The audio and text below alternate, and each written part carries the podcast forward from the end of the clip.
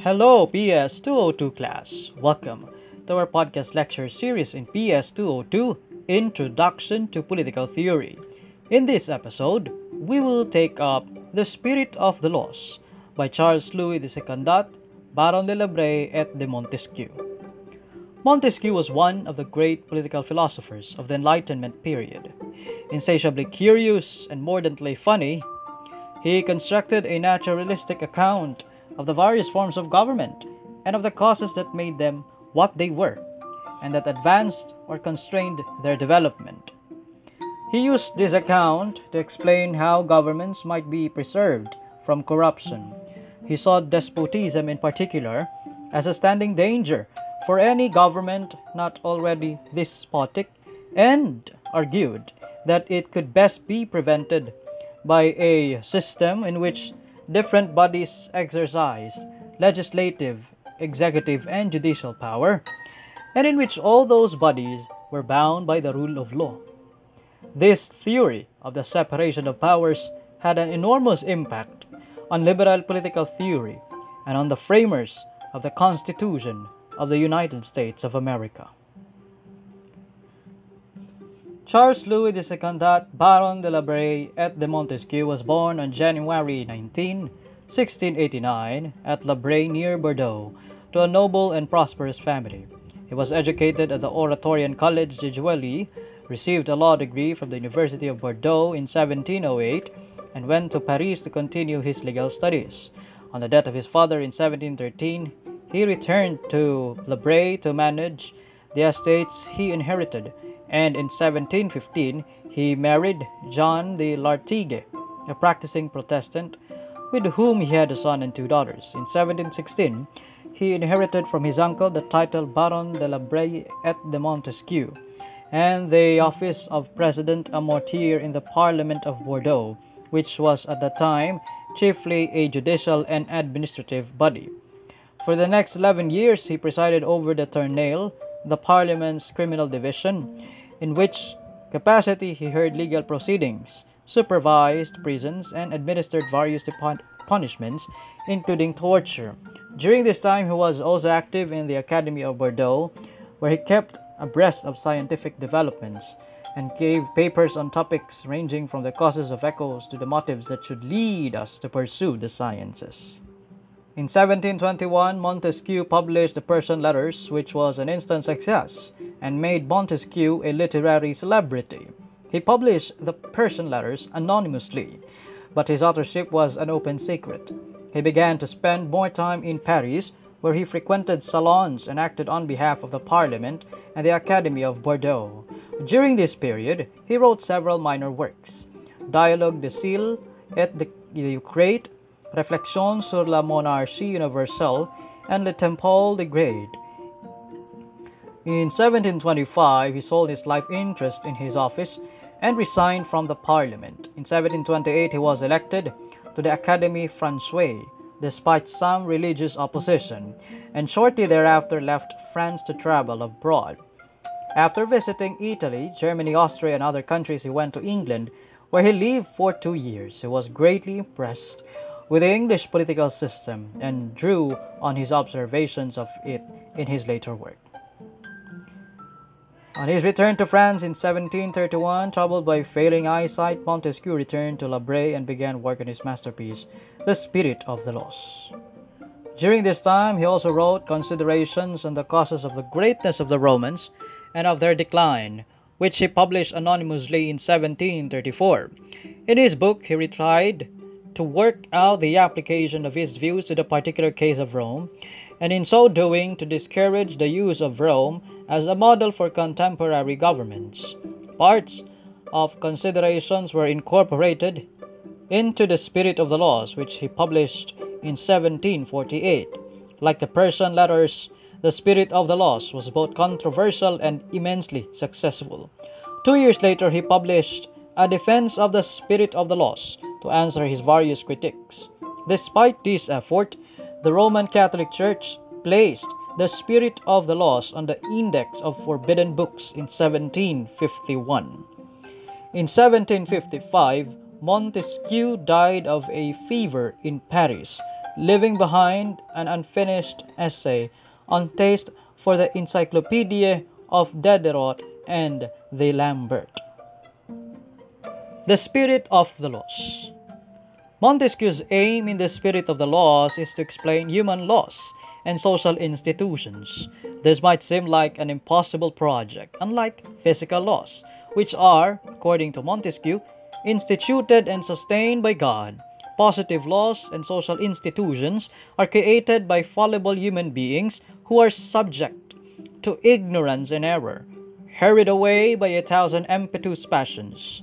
One might therefore expect our laws and institutions to be no more comprehensible than any other catalogue of human follies, an expectation which the extraordinary diversity of laws adopted by different societies would seem to confirm.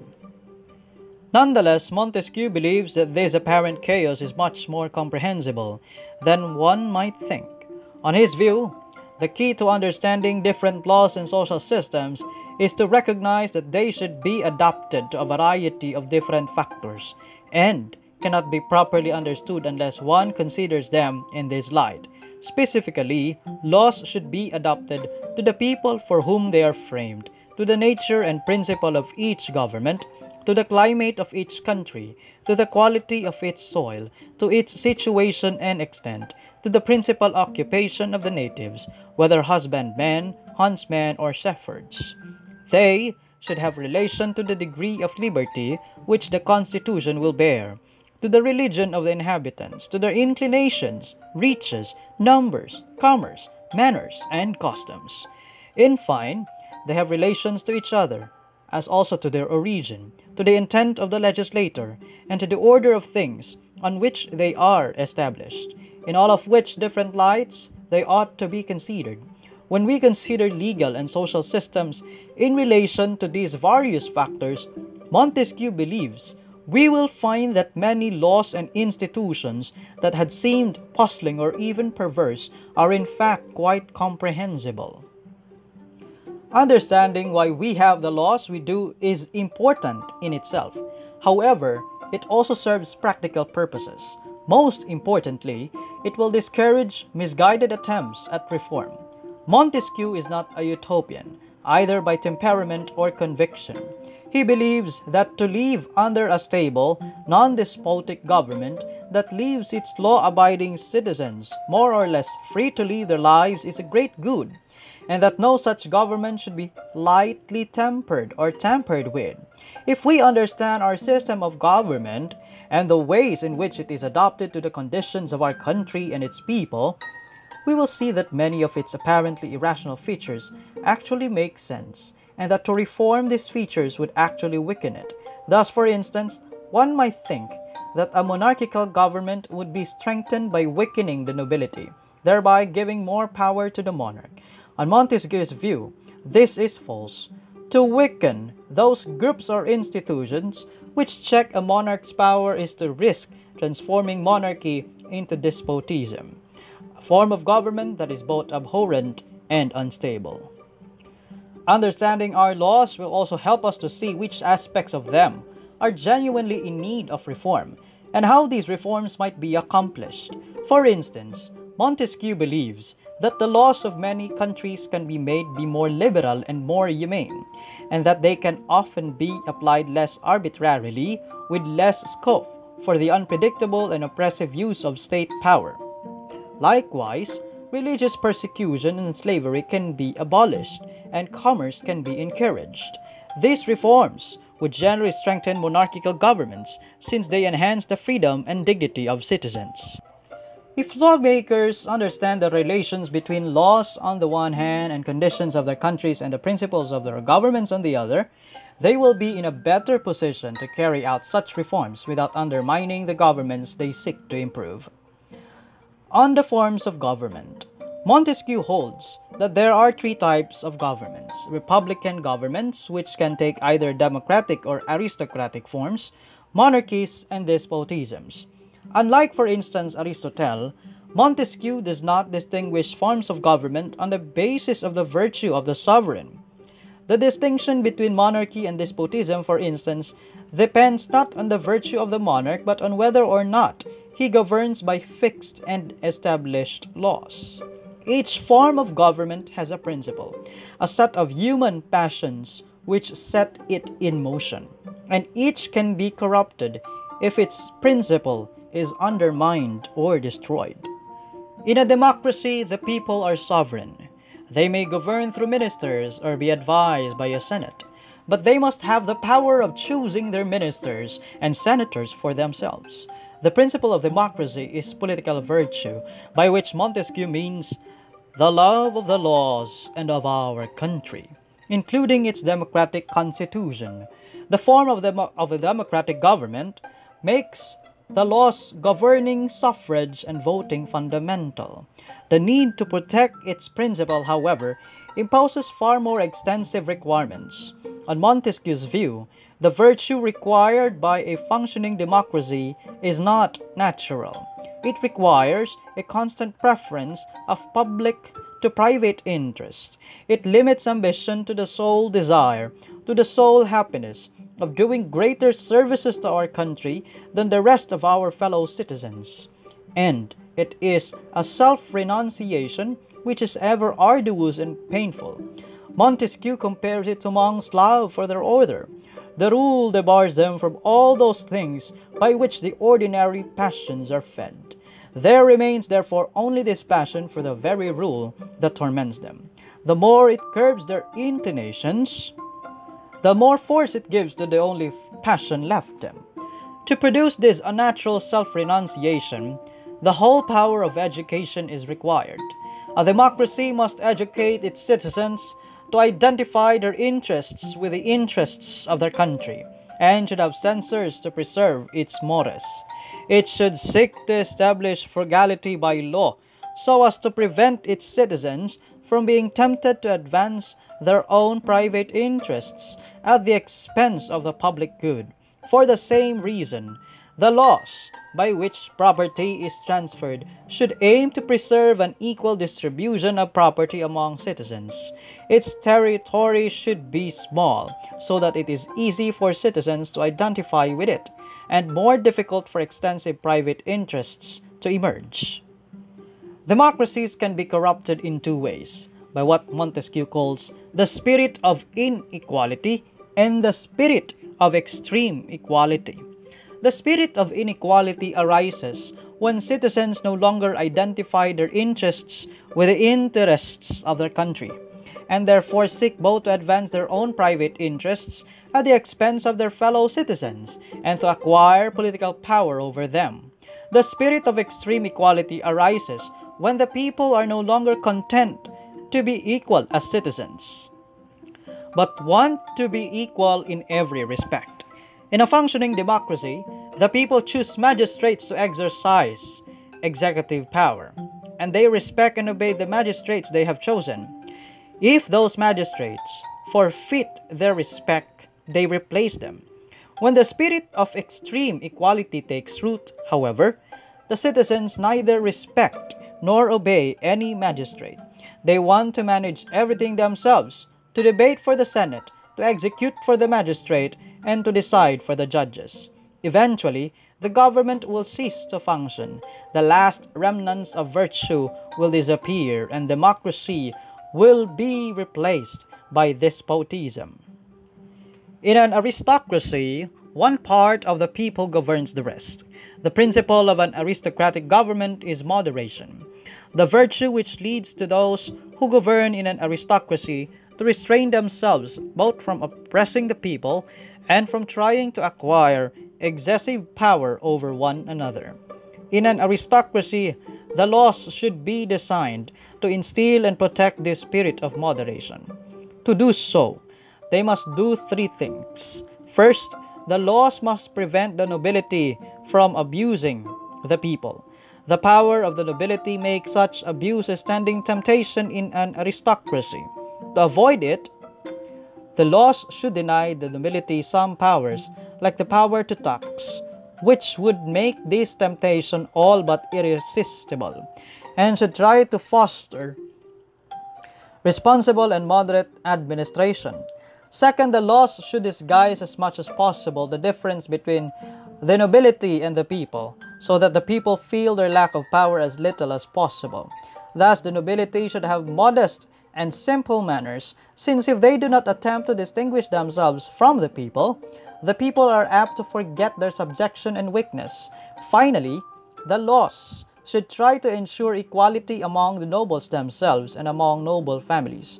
When they fail to do so, the nobility will lose its spirit of moderation and the government will be corrupted. In a monarchy, one person governs by fixed and established laws. According to Montesquieu, these laws necessarily suppose the intermediate channels through which the monarch's power flows. For if there be only the momentary and capricious will of a single person to govern the state, nothing can be fixed, and of course, there is no fundamental law. These intermediate channels are such subordinate institutions as the nobility and an independent judiciary, and the laws of a monarchy should therefore be designed to preserve their power. The principle of monarchical government is honor. Unlike the virtue required by republican governments, the desire to win honor and distinction comes naturally to us. For this reason, education has a less difficult task in a monarchy than in a republic. It needs only heighten our ambitions and our sense of our own worth, provide us with an ideal of honor worth aspiring to, and cultivate in us the politeness needed to live with others whose sense of their worth matches our own. The chief task of the laws in a monarchy is to protect the subordinate institutions that distinguish monarchy from despotism. To this end, they should make it easy to preserve large estates undivided, protect the rights and privileges of the nobility, and promote the rule of law. They should also encourage the proliferation of distinctions and of rewards for honorable conduct, including luxuries.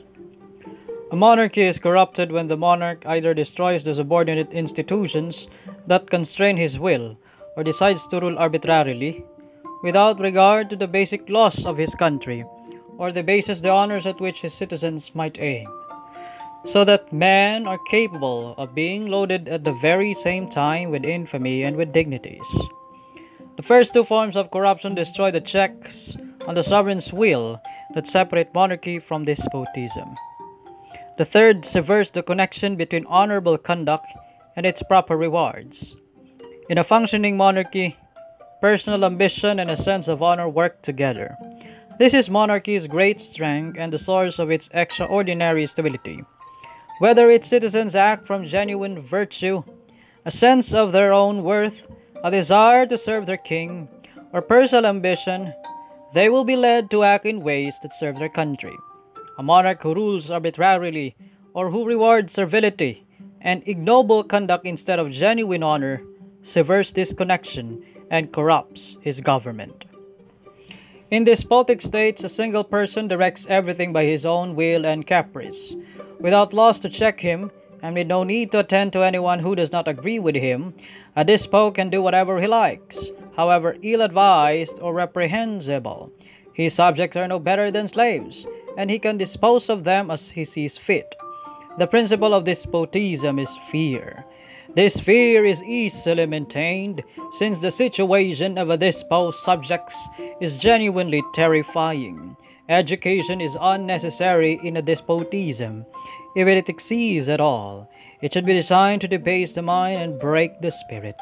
Such ideas as honor and virtue should not occur to despot's subjects, since persons capable of setting a value on themselves would be likely to create disturbances. Fear must therefore depress their spirits and extinguish even the least sense of ambition. Their portion here, like that of beasts, is instinct, compliance, and punishment, and any higher aspirations should be brutally discouraged. Montesquieu writes that the principle of despotic government is subject to continual corruption because it is even in its nature corrupt. This is true in several senses. First, despotic governments undermine themselves. Because property is not secure in a despotic state, commerce will not flourish, and the state will become poor. The people must be kept in a state of fear by the threat of punishment. However, over time, the punishments needed to keep them in line will tend to become more and more severe until further threats lose their force. Most importantly, however, the disposed character is likely to prevent him from ruling effectively. Since a disposed every whim is granted, he has no occasion to deliberate, to doubt, to reason, and he has only to will. For this reason, he is never forced to develop anything like intelligence, character, or resolution. Instead, he is naturally lazy, voluptuous, and ignorant, and has no interest in actually governing his people. He will therefore choose a vizier to govern for him, and retire to his seraglio to pursue pleasure. In his absence, however, intrigues against him will multiply, especially since his rule is necessarily odious to his subjects, and since they have so little to lose if their plots against him fail. He cannot rely on his army to protect him, since the more power they have, the greater the likelihood that his generals will themselves try to seize power. For this reason, the ruler in a despotic state has no more security than his people. Second, monarchical and republican governments involve specific governmental structures and require that their citizens have specific sorts of motivation. When these structures crumble or these motivations fail, monarchical and republican governments are corrupted, and the result of their corruption is that they fall into despotism. But when a particular despotic government fails, it is not generally replaced by a monarchy or a republic. The creation of a stable monarchy or republic is extremely difficult, a masterpiece of legislation, rarely produced by hazard and seldom attained by prudence. It is particularly difficult when those who would have both to fame the loss of such a government and to live by a despotic government. And by contrast, it is relatively straightforward. A despotism requires no powers to be carefully balanced against one another, no institutions to be created and maintained in existence no complicated motivations to be fostered, and no restraints on power to be kept in place. One need only terrify one's fellow citizens enough to allow one to impose one's will on them. And this Montesquieu claims is what every capacity may reach. For these reasons, despotism necessarily stands in a different relation to corruption than other forms of government. While they are liable to corruption, despotism is its embodiment on liberty. Montesquieu is among the greatest philosophers of liberalism, but his is what Shklar has called a liberalism of fear. According to Montesquieu, political liberty is a tranquility of mind arising from the opinion each person has of his safety. Liberty is not the freedom to do whatever we want. If we have the freedom to harm others, for instance, Others will also have the freedom to harm us, and we will have no confidence in our own safety. Liberty involves living under laws that protect us from harm while leaving us free to do as much as possible, and that enable us to feel the greatest possible confidence that if we obey those laws, the power of the state will not be directed against us. If it is to provide its citizens with the greatest possible liberty, a government must have certain features. First, since constant experience shows us that every man invested with power is apt to abuse it, it is necessary from the very nature of things that power should be a check to power. This is achieved through the separation of the executive, legislative, and judicial powers of government. If different persons or bodies exercise these powers, then each can check the others if they try to abuse their powers. But if one person or body holds several or all of these powers, then nothing prevents that person or body from acting tyrannically, and the people will have no confidence in their own security. Certain arrangements make it easier for the three powers to check one another. Montesquieu argues that the legislative power alone should have the power to tax, since it can then deprive the executive of funding if the latter attempts to impose its will arbitrarily. Likewise, the executive power should have the right to veto acts of the legislature, and the legislature should be composed of two houses, each of which can prevent acts of the other from becoming law. The judiciary should be independent of both the legislature and the executive, and should restrict itself to applying the laws to particular cases in a fixed and consistent manner, so that the judicial power, so terrible to mankind, becomes, as it were, invisible, and people fear the office but not the magistrate. Liberty also requires that the laws concern only threats to public order and security, since such laws will protect us from harm while leaving us free to do as many other things as possible. Thus, for instance, the law should not concern offenses against God, since He does not require their protection. They should not prohibit what they do not need to prohibit. All punishment which is not derived from necessity is tyrannical. The law is not a mere act of power. Things in their own nature indifferent are not within its province. The laws should be constructed to make it as easy as possible for citizens to protect themselves from punishment by not committing crimes. They should not be vague, since if they were, we might never be sure whether or not some particular action was a crime. Nor should they prohibit things we might do inadvertently, like bumping into a statue of the emperor, or involuntarily, like doubting the wisdom of one of his decrees, if such actions were crimes. No amount of effort to abide by the laws of our country would justify confidence that we would succeed, and therefore we could never feel safe from criminal prosecution. Finally, the laws should make it as easy as possible for an innocent person to prove his or her innocence.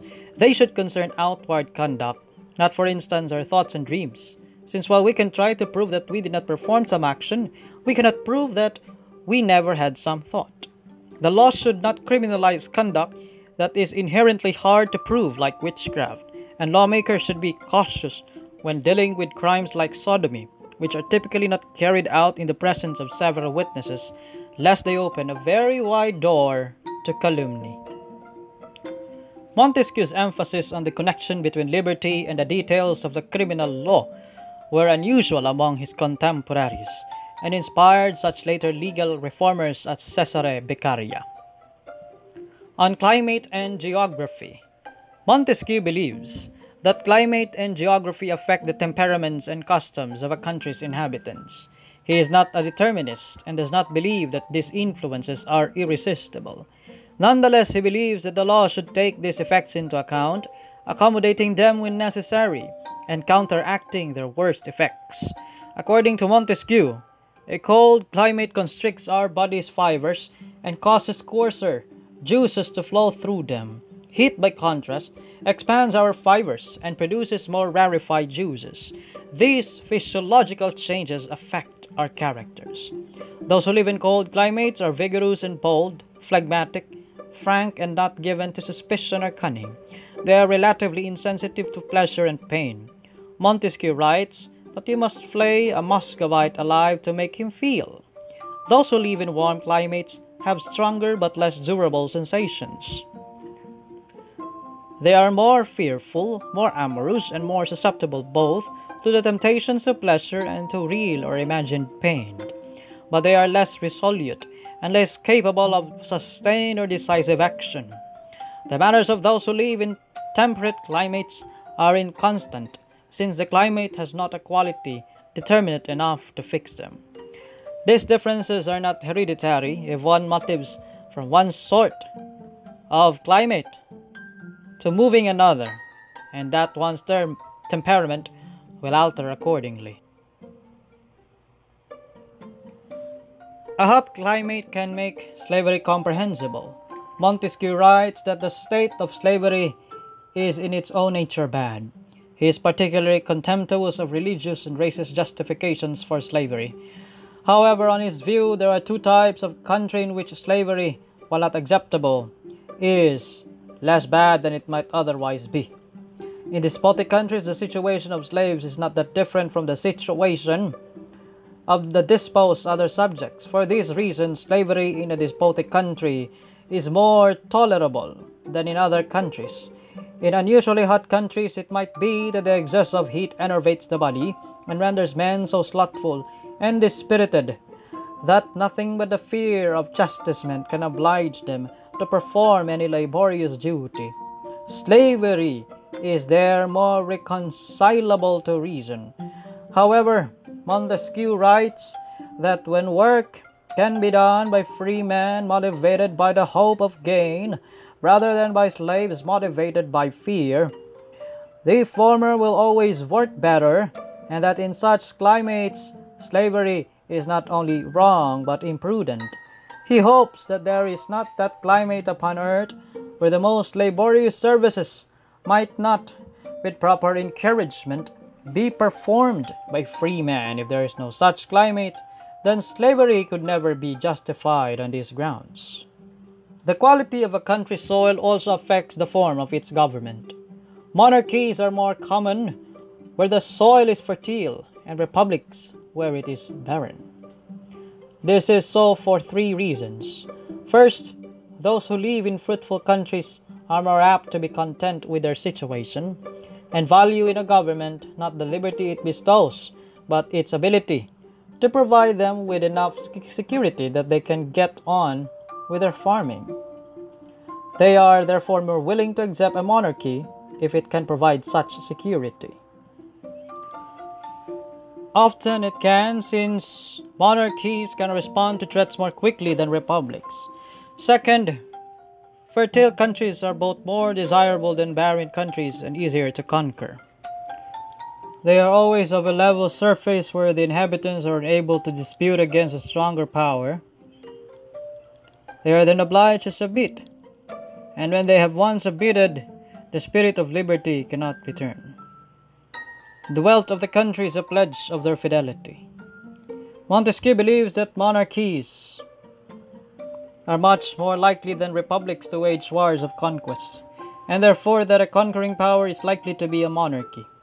Third, those who live where the soil is barren have to work hard in order to survive. This tends to make them industrious, sober, inured to hardship, courageous, and fit to war. Those who inhabit fertile country, by contrast, favor ease, effeminacy, and a certain fondness for the preservation of life. For this reason, the inhabitants of barren countries are better able to defend themselves from such attacks as might occur, and to defend their liberty against those who would destroy it. These facts give barren countries advantages that compensate for the infertility of their soil. Since they are less likely to be invaded, they are less likely to be sacked and devastated, and they are more likely to be worked well, since countries are not cultivated in proportion to their fertility but to their liberty. This is why the best provinces are most frequently depopulated, but the frightful countries of the north continue always inhabited from their being most uninhabitable. Montesquieu believes that the climate and geography of Asia explain why despotism flourishes there. Asia, he thinks, has two features that distinguish it from Europe. Asia has virtually no temperate zone, while the mountains of Scandinavia shelter Europe from Arctic winds. Asia has no such buffer. For this reason, its frigid northern zone extends much further south than in Europe, and there is a relatively quick transition from it to the tropical south. For this reason, the warlike, brave, and active people touch immediately upon those who are indolent, effeminate, and timorous. The one must therefore conquer, and the other conquered. In Europe, by contrast, the climate changes gradually from cold to hot. Therefore, strong nations are opposed to the strong, and those who join each other have nearly the same courage. Second Asia has larger plains than Europe. Its mountain ranges lie further apart, and its rivers are not such formidable barriers to invasion. Since Europe is naturally divided into smaller regions, it is more difficult for any one power to conquer them all. This means that Europe will tend to have more smaller states. Asia, by contrast, tends to have much larger empires which predisposes it to despotism. On religion. Religion plays only a minor part in the spirit of the laws.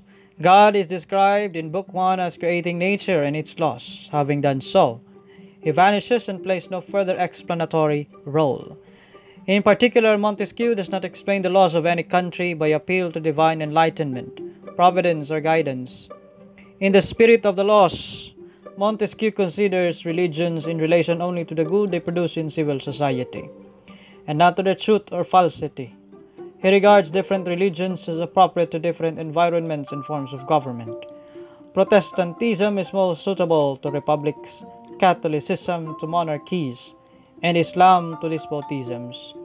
The Islamic prohibition on eating pork is appropriate to Arabia, where hogs are scarce and contribute to disease, while in India, where cattle are badly needed but do not thrive, a prohibition on eating beef is suitable. Thus, when Montezuma, with so much obstinacy, insisted that the religion of the Spaniards was good for their country and his Mexico, he did not assert an absurdity. Religion can help to ameliorate the effects of bad laws and institutions. It is the only thing capable of serving as a check on despotic power. However, on Montesquieu's view, it is generally a mistake to base civil laws on religious principles. Religion aims at the perfection of the individual. Civil laws aim at the welfare of society. Given these different aims, what these two sets of laws should require will often differ. For this reason, religion ought not always to serve as first principle to the civil laws. The civil laws are not an appropriate tool for enforcing religious norms of conduct. God has his own laws and is quite capable of enforcing them without our assistance. When we attempt to enforce God's laws for Him or to cast ourselves as His protectors, we make our religion an instrument of fanaticism and oppression. This is a service neither to God nor to our country. If several religions have gained adherents in a country, those religions should all be tolerated, not only by the state but by its citizens. The law should require from the several religions not only that they shall not embroil the state, but that they shall not raise disturbances among themselves. While one can try to persuade people to change religions by offering them positive inducements to do so, attempts to force others to convert are ineffective and inhumane. In an unusually scathing passage, Montesquieu also argues that they are unworthy of Christianity and writes, If anyone in times to come shall dare to assert that in the age in which we live, the people of Europe were civilized, you will be cited to prove that they were barbarians, and the idea they will have of you will be such as will dishonor your age and spread hatred over all your contemporaries. In this episode, we learned the contribution of Montesquieu to the body of political philosophy. In summary, he cited that it is important to have separation of powers so that tyranny will be prevented. Where there is no separation of powers, there will be the absence of liberty. He saw this separation of powers when he visited in the United Kingdom during his tour in Europe. He said, even though the branches of government in England are separated, they are interdependent and collaborative with each other. This has been your podcast lecture series in PS 202 Introduction to Political Theory. Thank you and be well.